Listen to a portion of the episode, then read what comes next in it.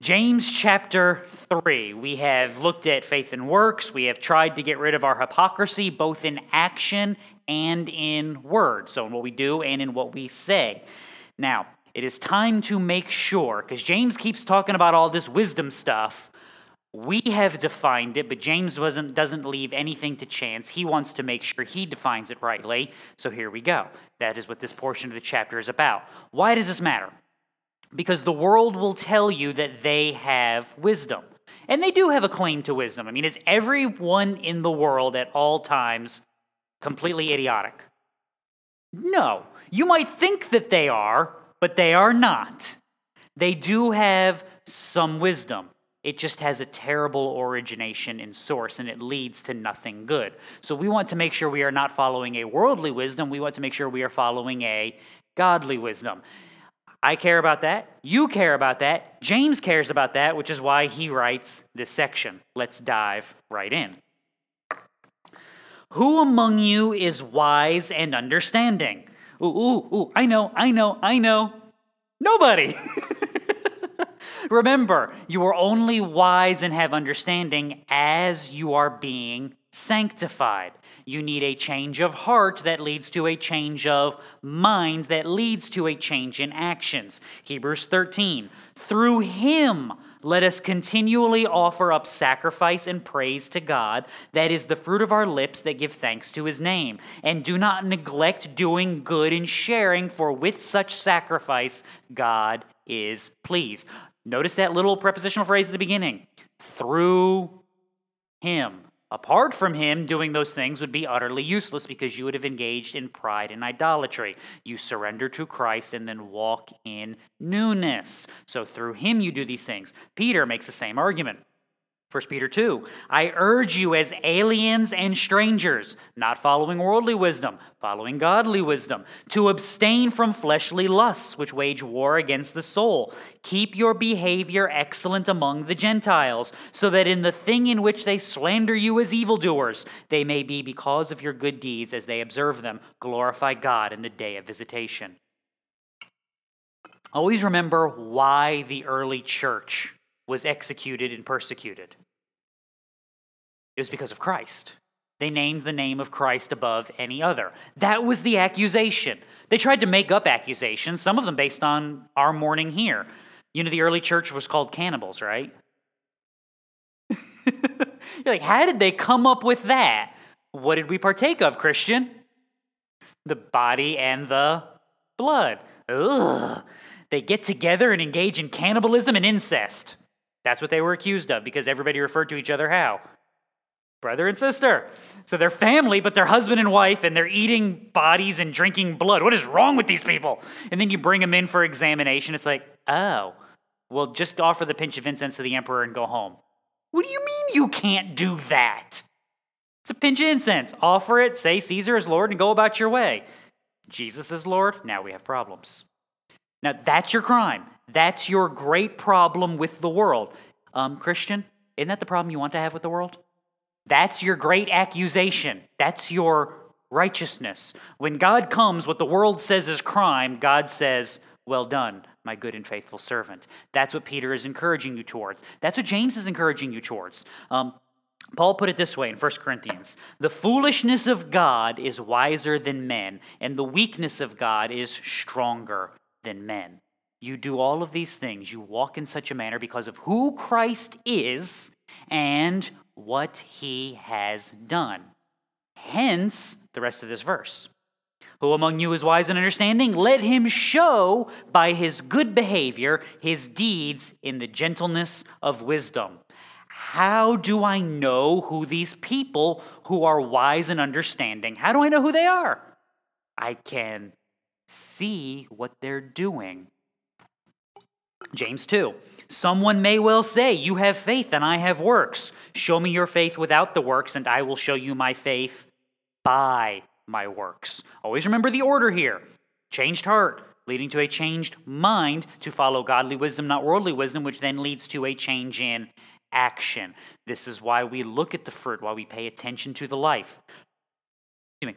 It is because God is at work and it is creating something. Galatians 5. The fruit of the Spirit is love, joy, peace, patience, kindness, goodness, faithfulness, gentleness, self control. Against such things there is no law.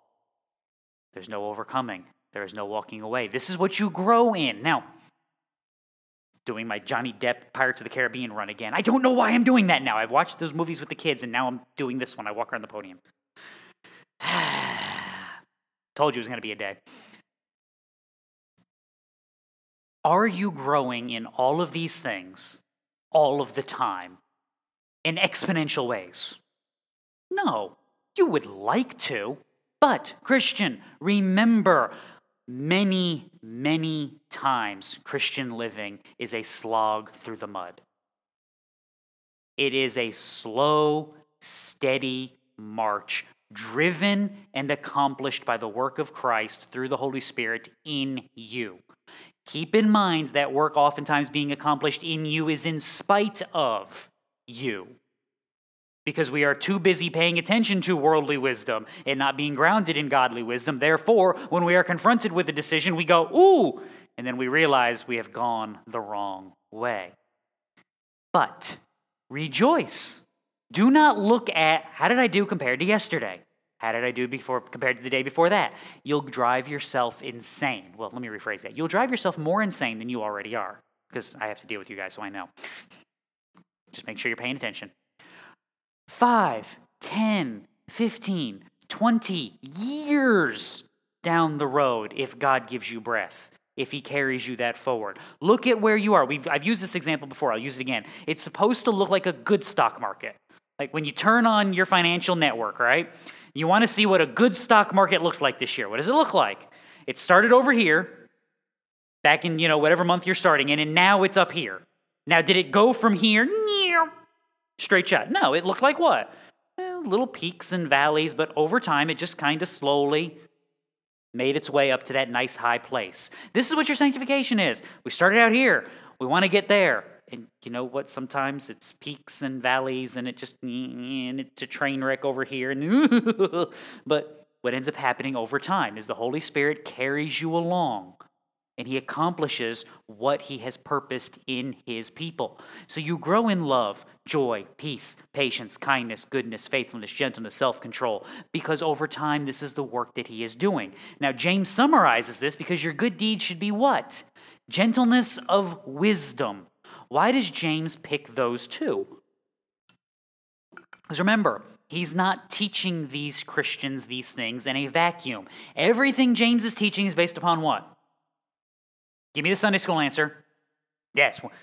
Remember, they wrote a song about this on Caleb. When you don't know what to say, just say Jesus. it's just the only good thing about that song. And if you love that song, I'm not picking on you, but it's, it's a little shallow, but that's okay.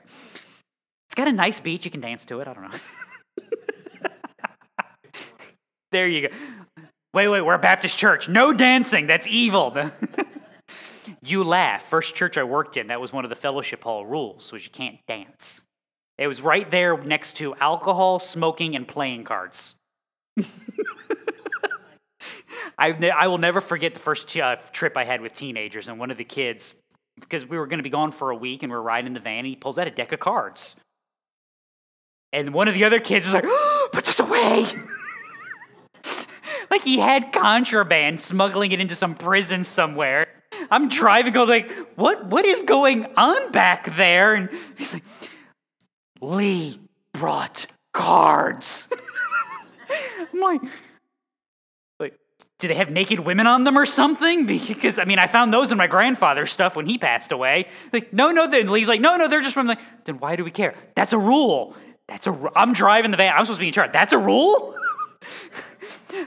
I'll tell you what. Don't do anything stupid with them, and we'll figure this out. Okay?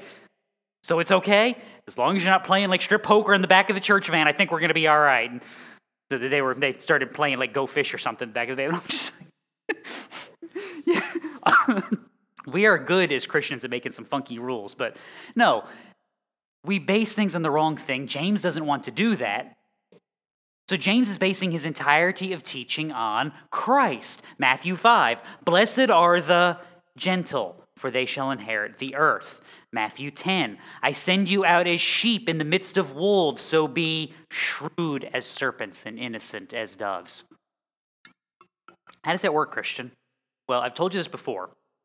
When it comes to dealing with other Christians, and even when dealing with other non Christians, try to give people the benefit of the doubt. And I know that's almost impossible in the modern world. It is. It is almost impossible. But if you do not try to discipline yourself to try and think the best of people until proven, catch that word, proven otherwise, you will be miserable in this place. You will hate humanity and you will hate people in a way that you just don't even contemplate and understand. You have to discipline yourself to give people the benefit of the doubt and try and assume the best while at the same time preparing for the worst. Innocent as doves, shrewd as serpents, knowing their hearts, knowing that it's probably not going to end well, but assuming from the beginning and trusting in who? God. This is why Christ can tell Peter, You forgive him 70 times seven because you're trying to live in a godly manner. You're not trying to live according to worldly con- condemnation or worldly standards. You're trying to point them to the grace and mercy that is found in Christ. That starts with having what? Some grace and mercy because it has been shown and poured out on you first. This is one of those discipline areas that is important gentleness of wisdom, being wise, but being gentle, kind hearted, you need this. And, I, am serious. The world will go out of its way to crush this in you. Because this is something that, this is something I, working, working very hard on this because my default setting is I don't like people. Okay? That's my default. I'm, some of you are like, no, I'm serious. My default setting is I'm not a, I'm not a people person. I never have been. I'm more than I used to be because that love, joy, peace, and patience has grown. And some days I really don't like it because I find myself caring about things that I don't want to care about. But I'm okay. I need this. because if you know what humanity is and you pay attention to what the world is trying to accomplish in its worldliness, you will realize that you want no part of it. We don't get to just hit the button and eject out of here. We have to actually deal with this and remember that Christian, they're not the enemy, they're the prize. Sin is the enemy. Iniquity, its fruit in our life, is the enemy. And we overcome that with our faithfulness and the faithful proclamation of what God has done for us and all the people that He will redeem. Remember why you stand. I'll tell you this all the time. Remember why you stand. Because the minute you start thinking it was because of something other than the grace and mercy of God, we are in a terrible place and will do terrible things and justify them in ways that our good old lion hearts will just think are wonderful, but in actuality are catastrophic to our walk. So, this is the good side of the coin. Who wants to see the bad side of the coin? Well, we're going to. Verse 14. If you have bitter jealousy and selfish ambition in your heart, do not be arrogant and so lie against the truth. Um, real quick, in other words, if you actually live like that, um, be afraid. Be very, very afraid. Matthew 7. Beware of the false prophets who come to you in sheep's clothing, but inwardly are ravenous wolves. You will know them by their fruits. James 3 makes the same idea. Does a fountain send out from the same opening both fresh and bitter water? Can a fig tree produce olives or a vine produce figs? Nor can salt water produce fresh. See, this is important. The answer, of course, is no. So if that is what your life is producing, if you are producing bitterness, and selfishness and ambition in the world and jealousy. What's in your heart? The same things. Now, how many people have sat in chairs just like these with those fruits and said, I'm good? I'm good. I've talked the talk for years. I'm fine. Welcome to why James writes his letter because eventually the world will wring you out. This is why I said discipline your heart, because the world does not let anybody get through unscathed. I mean, you, you, you had that person in school, right? Didn't you have that person in your class or the grade above you or grade below you? Um, the old joke is they were born on third but think they hit a triple. Like everything they do just works. And how did you feel about that person? you don't want to say because deep down you hated them. It's okay. We're, we're honest here. This is a safe space. No. Sorry. Sorry. I got me. Cameron's like, don't make me come up there. no, we have to be honest about ourselves because if we're not, then we're lying about ourselves, and that's not the point of anything we're trying to do. But you hated that person, and you secretly rooted for what? That day when life was going to do what it does to everybody and get them. And you know what? It does. There's not a person who just trips through completely fine. Life will wring you out. And when it does, it reveals who and what you are. The small picture of this is what comes flying out of your mind when you stub your toe. I mean, you're, I mean, you're, you, you, you, you, if there's people around, you try to censor what you yell, but what'd you think? What'd you think? Be honest. Well, now you know what's truly in your heart. That's the small picture. But big picture is when life is difficult, when there are trials and struggles and difficulties, who you are will always shine through. This is one of the first great church, con- uh, church controversies in the, um, what is it, uh, fourth century? Yeah, 300s. Was, well, no, actually, goes back. Well, yeah, basically, we'll, st- we'll start there. Christianity had been legalized, and you were having to deal with what did you do with the people who had surrendered the faith before Christianity was legalized? So, in other words, you had people where the Roman soldiers would come in and demand, We want you to give up all your scriptures and all your prayer candles and whatever it is you have. And some people said, No, I'm not giving you that. And they got hauled off to the Colosseum and fed to the lions and boiled in oil and all that other good stuff. And some of the people went, Oh, here you go. I may be dumb, but I'm not stupid. Here you go. And then they went back to church and went, I'm a believer.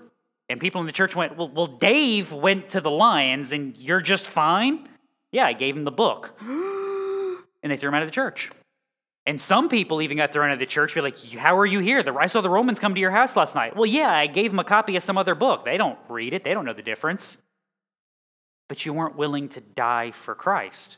Well, I didn't have to, but you weren't willing to. They threw them out of the church. That was one of the great first controversies. What do you do with these people? Do you bring them back in? What have they borne out in their heart? How have they shown themselves? Your mileage may vary. Answer the question accordingly. The point was, you're trying to judge based on how the actions have been, because the, the understanding was that's as bad as it gets. The soldiers have kicked down your door and threatened you with the edge of the sword. What did you do? What did you reveal about yourself? And if you were willing to hand over or you were willing to lie about it, then maybe what's in your heart is not as good as you think it is and something has been shown. James is making the same warning because this has been true. This is what, what was the very beginning of the book? Go all the way back to chapter 1 where we start. Consider it all joy, my brethren, when you encounter various trials, knowing that the testing of your faith produces endurance, and let endurance have its perfect result, so that you may be perfect and complete, lacking in nothing. In other words, your heart and faith have been revealed because you stood firm under trial. If you can't stand firm under trial, it is because this is what is in your heart. How will we know a long term this is what's in your heart? Because it will be what is in your life. Now, let's say the biggest duh of the day. You ready? The person of verse 13 is not the same as the person of verse 14. We can all stipulate that, right? Why not? Why not? This is the heart of gospel proclamation, and this is the heart of understanding who you are in the world. If any of you lacks wisdom, let him ask of God. This is James 1. Who gives to all generously and without reproach, and it will be given to him. And he must ask in faith without doubting. For the one who doubts is like the surf of the sea, driven and tossed by the wind. That man ought not to expect that he will receive anything from the Lord, from the Lord, being a double-minded man, unstable in all of his ways. John made a similar argument, just with less flowery words. If we say that we have no sin, we are deceiving ourselves, and the truth is not in us. If we confess our sins, he is faithful and righteous to forgive us our sins and to cleanse us from all unrighteousness. Once again, built on the teachings of who? The teachings of Christ. What did Jesus tell the crowds? John 5. You search the scriptures because you think that in them you have eternal life. It is these that testify about me, and you are unwilling to come to me so that you may have life. The reason why we have to be honest and do the work of saying, why is the person of verse 13 different from the person of verse 14, is because the answer is your death. The person of 13, the person of verse 13 is dead. There, are Galatians 2. I have been crucified with Christ. It is no longer I who live, but Christ lives in me. And the life which I now live in the flesh, I live by faith in the Son of God, who loved me and gave, him, and gave himself up for me. This is the check that James is trying to get you to do in your heart and mind before the governing authorities do it for you. The check that you do in your life before life does it for you, before the world does it for you. Why is it going to happen? Why is it that we have those, those trite little sayings, into every life a little rain must fall? Why do we say that? Because it's true. Why is it true? Because as Hebrews warns you, do not forsake the discipline of the Lord. Who is the guiding hand behind all of your existence? It is God. He is the one who rules and reigns upon the throne. He is the one who sits at the head of creation. There are no accidents or surprises in a kingdom run by a sovereign creator. Welcome to your existence. Which means you will be refined, you will be chiseled, you will be pruned, whatever analogy you would like to give, you will be tested and tried. And the goal that James is trying to encourage the churches is that he does not want you to be found wanting. You do the work because the world is going to do the work. Would you like? How did you? Have of you ever had this uh, this uh, teacher or professor in high school and college? This is on the test. Write this down. Did you love that? Because at least you got one, right? I know there's going to be one right.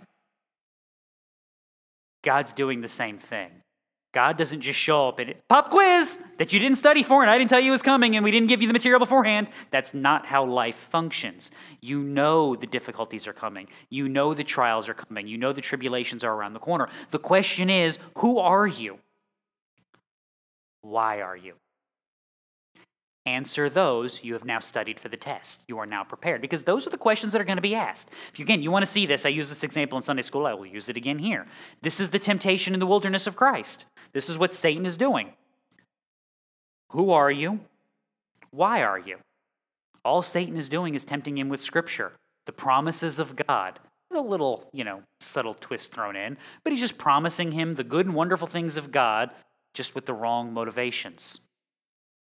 Christ rightly rejects and rightly does what? Leans upon the good things of God with the right motivations. In other words, Jesus gets the why correct. Yeah, the goal is to have all the kingdoms of the earth, but not because I followed the pattern of the world, but because I followed the pattern of God. Yes, the goal is to have a good life, not here following the wisdom of the world, but in eternity in God's kingdom following the wisdom of heaven. It's the same end, just a different time frame because it's a different perspective based upon why you are doing what you're doing. These things matter. If we don't understand them in our life, we can't proclaim them in other lives. And if we can't disciple and strengthen ourselves, then we can't make disciples, which is kind of the point last time I checked. Go and make disciples. That again starts with who? Me. Your first ministry is always where? At home. Starts with you, the people that are around you, and then those little concentric circles going outward. So let's continue. Verse 15. This wisdom, talking about verse 14's wisdom, is not that which comes down from above, but is earthly, natural, demonic. Well, James, tell me how you really feel. this is why I love the writers of the New Testament, because they don't care how you feel about it. They care about what you know about it and whether or not it is true. This, this is a rule in my house. I would encourage you to make it a rule in your house and in your life. I don't care if it's nice as long as it's true. Truth is never mean, truth simply is. You cannot like it, but that doesn't make it any less real. Now, I did not give you permission to be a jerk in your house.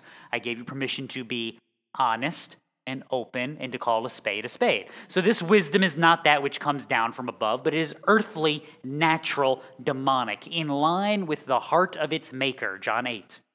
You are of your father, the devil, and you want to do the desires of your father. He was a murderer from the beginning and does not stand in the truth because there is no truth in him. Whenever he speaks a lie, he speaks from his own nature, for he is a liar and the father of lies. Now, when you live in that manner and you walk according to that course, um, how is your life going to look? How is your mind going to operate? Now you understand Paul a little bit better when he talks about a natural man not accepting the things of the Spirit of God, for they are foolishness to him because he can't understand them because they are spiritually appraised. In other words, if you continue in the wisdom of the world long enough and you follow the course of the ruler of this place long enough, then when you are confronted with actual truth and wisdom from God, what do you call it? You call it lies and stupidity we have to change the definitions of things because that can't possibly be true. Why not? Because I don't like it. And if I don't like it, it must be bad. What's a woman again? I mean, I laugh, but where does that come from? Why was it, or why is it, is a better question, that every generation of humanity en masse could define basic biological traits without 15 qualifications, but we can't today? The answer is simple foundations, an understanding of true and right and wisdom. If you sit long enough in a lie, you eventually begin to believe it. This is how abusers work. If you've never grown up with or around an abusive person, let me enlighten you a little bit. The reason why people don't leave, the reason why people don't escape is because they don't think they should. They've been told something, they've been forced into something for so long, they believe to be they begin to believe that it's true. You see this with children and women all the time. They're told that they're ugly and they're stupid and they're unworthy for so long that they get to the place where it's like, I can't go anywhere. There's nowhere else that I could survive. I'm too stupid to make it. I'm not good enough for anything else. This is where I live. You've sat in the lie for so long that you think that it's true. Then, when you are actually confronted with truth from outside, you know what you side with? You side with the lie. And that's why you hear things like, no, he's changed. Or no, it'll be better this time. Because you have sided with the lie. Now, that's a small picture, and you can see this with so many people. That's your world, Christian. It has sat in a pit of lies for so long that it sees light and truth and goes, because it doesn't know what else to do with it because it can't possibly be real because we already know what? That this muck and mire is real. This is why you can't change behavior without changing the mind. And this is why you cannot change the mind without changing the heart. And this is why you have to shine a gospel light in a dark world because you can't reason with this. You cannot convince this. It is demonic in nature and it must be conquered by the one who conquers all things. This is again why your weapons of warfare matter and are so important. I mean, this is what Paul's talking about, 2 Corinthians 11. Satan disguises himself as an angel of light. Therefore, it is not surprising if his servants also disguise themselves as servants of righteousness, whose end will be according to their deeds. I want to live my truth. I want to do everything that my heart tells me is good. Where will that lead?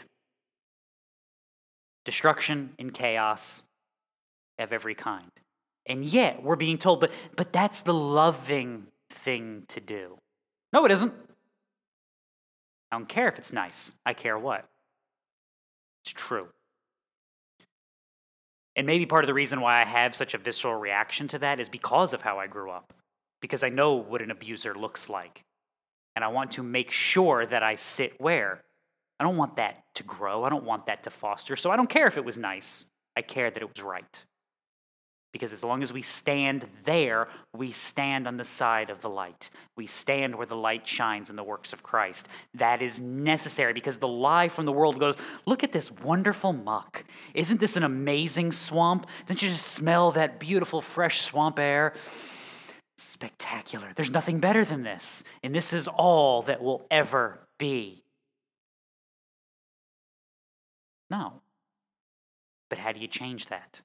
By actually getting them to the place that they recognize that the muck is what it is, that it is dirty and disgusting and filthy. And the only way that happens is if their eyes are open because their mind is clear, because their heart is changed. In other words, they have seen the goodness of Christ and have trusted in Him to carry it out. This is again why you have to discipline your heart, Christian, to go into this world, because if you do not, you'll be confronted with these things and you will hate them and you will forget the basic truths of Scripture. Ephesians 6. Our struggle is not against flesh and blood, but against the rulers, the powers, the world forces of this darkness, against the spiritual forces of wickedness in the heavenly places. That poor, wretched human is the victory, not the enemy.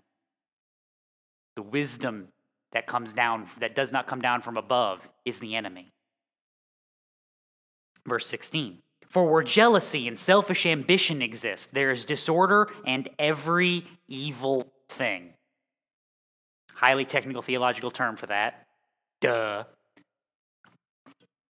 I mean, what would demonic paganism produce other than jealousy, selfish ambition, and disorder and every evil thing?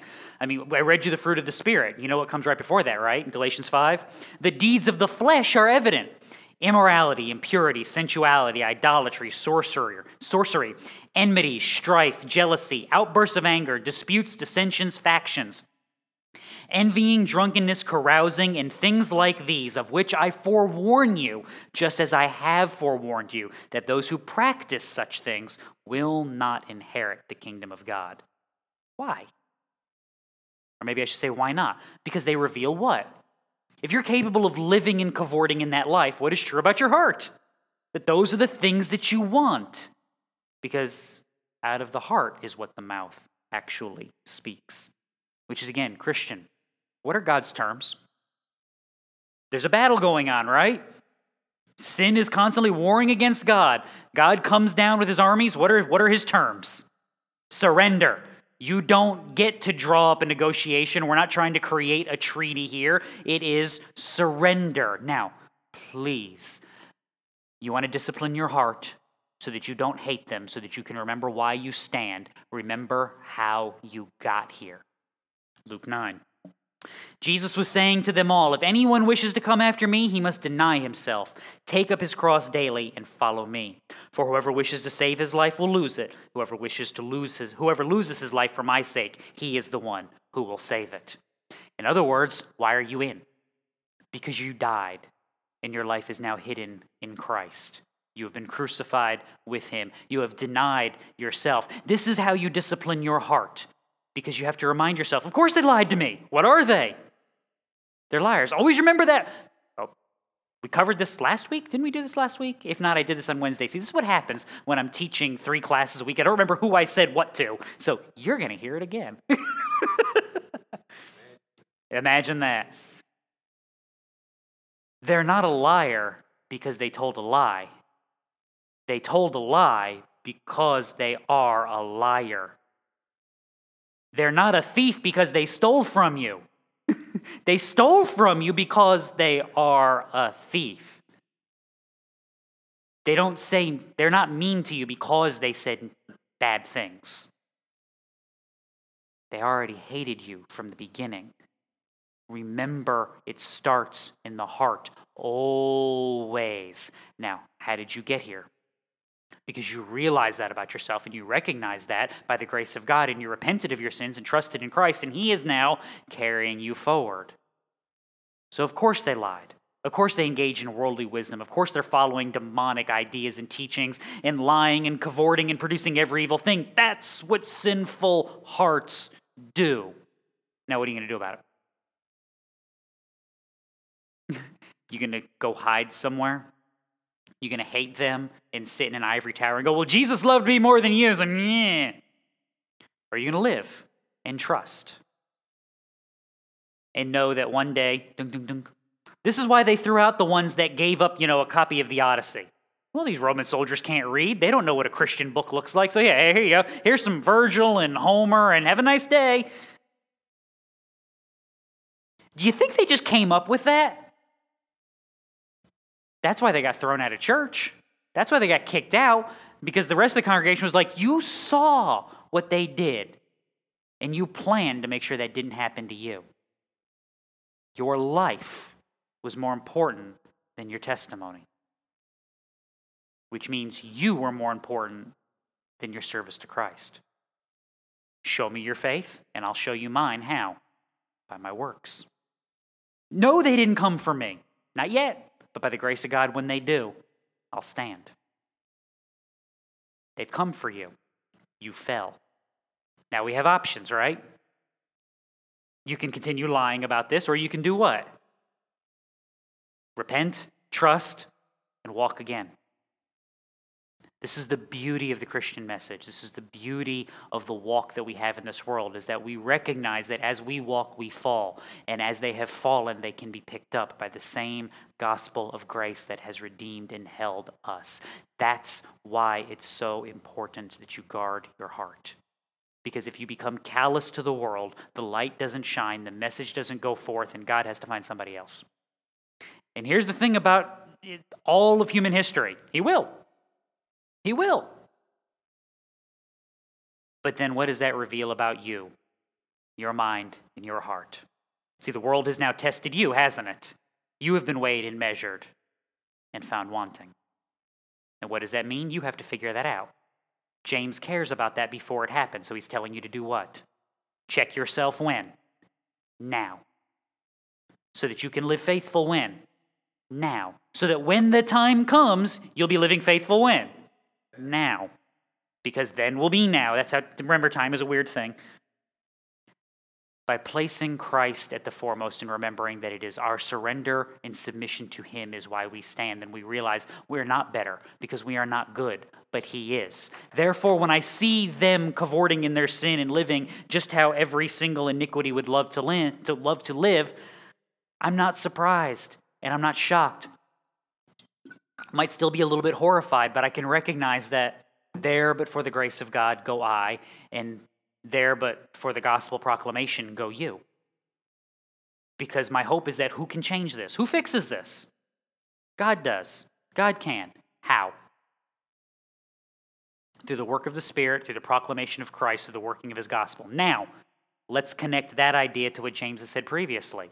You see your brother hungry and naked. and you go, be warm, be clothed. Then you go to church and say, what? Oh, you know, I, w- I was walking in the street and I saw Dave. He ain't got any money. He ain't got any food or clothing. I wish God would send somebody to know what's going on with Dave so we can try to help him. the proper response is what, church? Dude, you were right there. So we look at the world, lost in its sin cavorting its iniquity and go, I wish someone would proclaim the gospel in this situation so that they would hear, so that they would know, so they would turn. Ooh, ooh, I know who. Because you're there. This is why this matters. I will never forget this as long as I live. I will leave out the names to protect the. You decide. I had a. I'd been at a, I'd been at a church for a year and a half, two years, and one of the deacons He's in his 60s. Grew up in the church, has been a deacon for decades.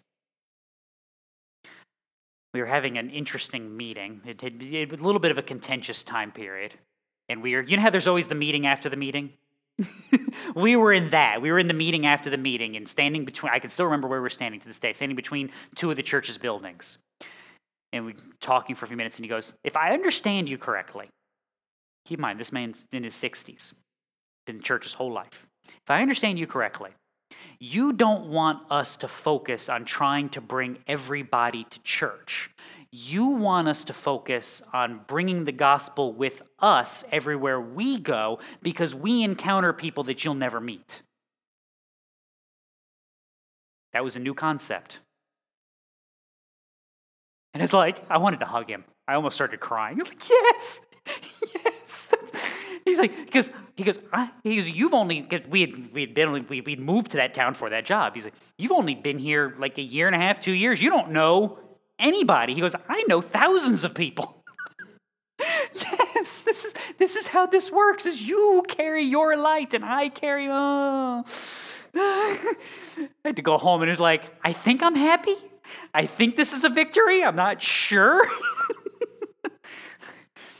but that's the brokenness of even the church that we don't get this concept is that we think there's somebody else, that there's a professional. I've had this conversation with folks here. It's like, I don't know if I'm doing what I'm supposed to do. Are you following Christ? Yes. Are you proclaiming his goodness? Yes. Then you're the one. You're the person.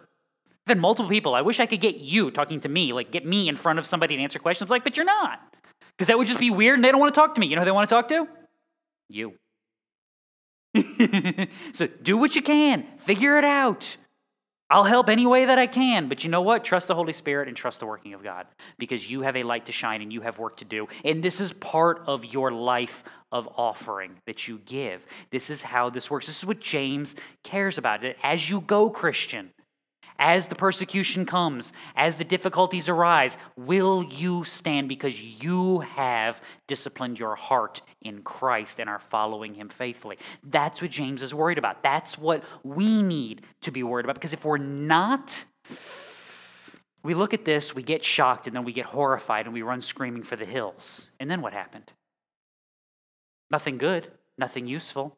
And look, I didn't tell you to enjoy their sin. I told you don't be shocked by it because every evil thing, you know how many evil things that can possibly be? Don't watch the news, you'll find out.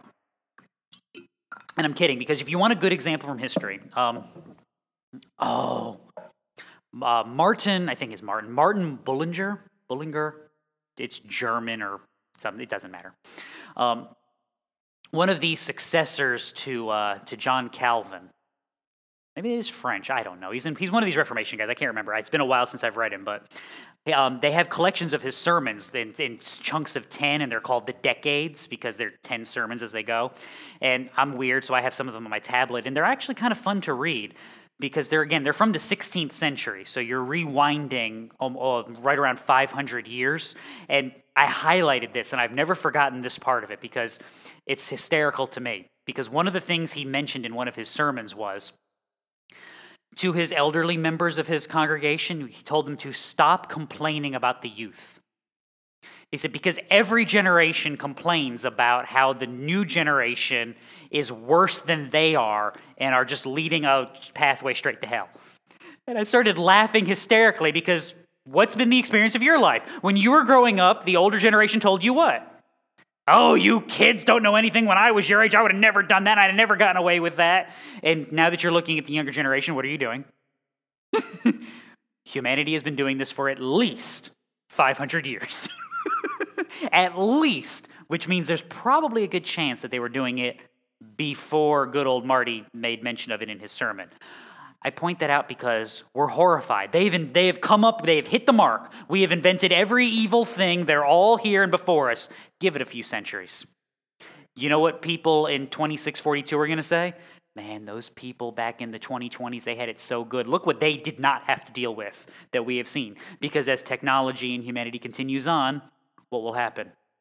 As they continue on in paganism, sin will increase evilness will abound, and we will discover new and important ways to defile ourselves and the world around us. Don't be shocked. God is not mocked. The testimony goes forth by whom? His faithful people. So let's finish up. The wisdom from above, I'm sorry, but the wisdom from above is first pure, then peaceable, gentle, reasonable, full of mercy and good fruits, unwavering, and without hypocrisy. Of course it is, because it comes from who? It comes from God through who? 2 Corinthians 5. If anyone is in Christ, he is a new creature. The old things have passed away. Behold, new things have come. See, they're good because they have passed from God through a redeemed person. They are good because in Christ that person is now good because of his mercy and goodness. Christian, this is where you stand. This is what Jesus told the apostles, John 15. You are already clean because of the word which I have spoken to you. Abide in me, and I in you. As the branch cannot bear fruit of itself unless it abides in the vine, so neither can you unless you abide in me. There's a reason why that list sounds a lot like the fruit of the Spirit. Because you know what else it sounds a lot like? For homework. So I've told you what? Judges 6 and 7, Matthew 5, the beginning of the Sermon on the Mount. This is the warning that Jesus gives. Now, what was the purpose of that sermon? To get that people to look away from who? To look away from themselves and to look upon who? God. Because their trust was in themselves, their trust was in their works, their trust was in their goodness according to their lives and according to their sacrifices that they had given. No, Christian, your trust is in God. Your goodness is in His accomplished works, grounded in His sacrifice accomplished for you. James is doing the same grounding. He is telling you that, Christian, as you have surrendered, as you have forsaken the wisdom of the world, as you are following the wisdom of Christ, you are new. You are clean. Those works are good. This is why James can so confidently say. How many of you would confidently have said, Hey, you say you have faith without works? I'll show you my faith by my works. What's the old, uh, the old basketball joke? It's not bragging if you can back it up. How do you make sure you back it up, Christian? By being faithful now. Okay, one more thing for homework. This will be an encouragement for you. So, Judges 6 and 7, Matthew 5, Hebrews 11. The glowing language of Hebrews 11 of those people who are the heroes of the faith. Go read those names and look at their lives. Those are some broken down heroes. Those are some fallen, messed up people redeemed of God. Thank you. Because you know what I am? The same thing. I need that encouragement. I need that uplifting because it's a reminder that not my works, his accomplishments, his goodness, his grace poured out in me. In verse 18, and the seed whose fruit is righteousness is sown in peace by those who make peace. Why? Because they've been changed. And because they have been changed by the work of God, his works multiply and abound in his people. This is Ephesians 2:10. You are his workmanship. Why? Created in Christ Jesus for good works which God which God prepared beforehand so that we would walk in them. See, we couldn't go where Christ went. This was the warning, is you couldn't follow. The apostles couldn't follow Jesus where he was going to the cross, but they could follow him to where he was ultimately going, which was the kingdom. Why?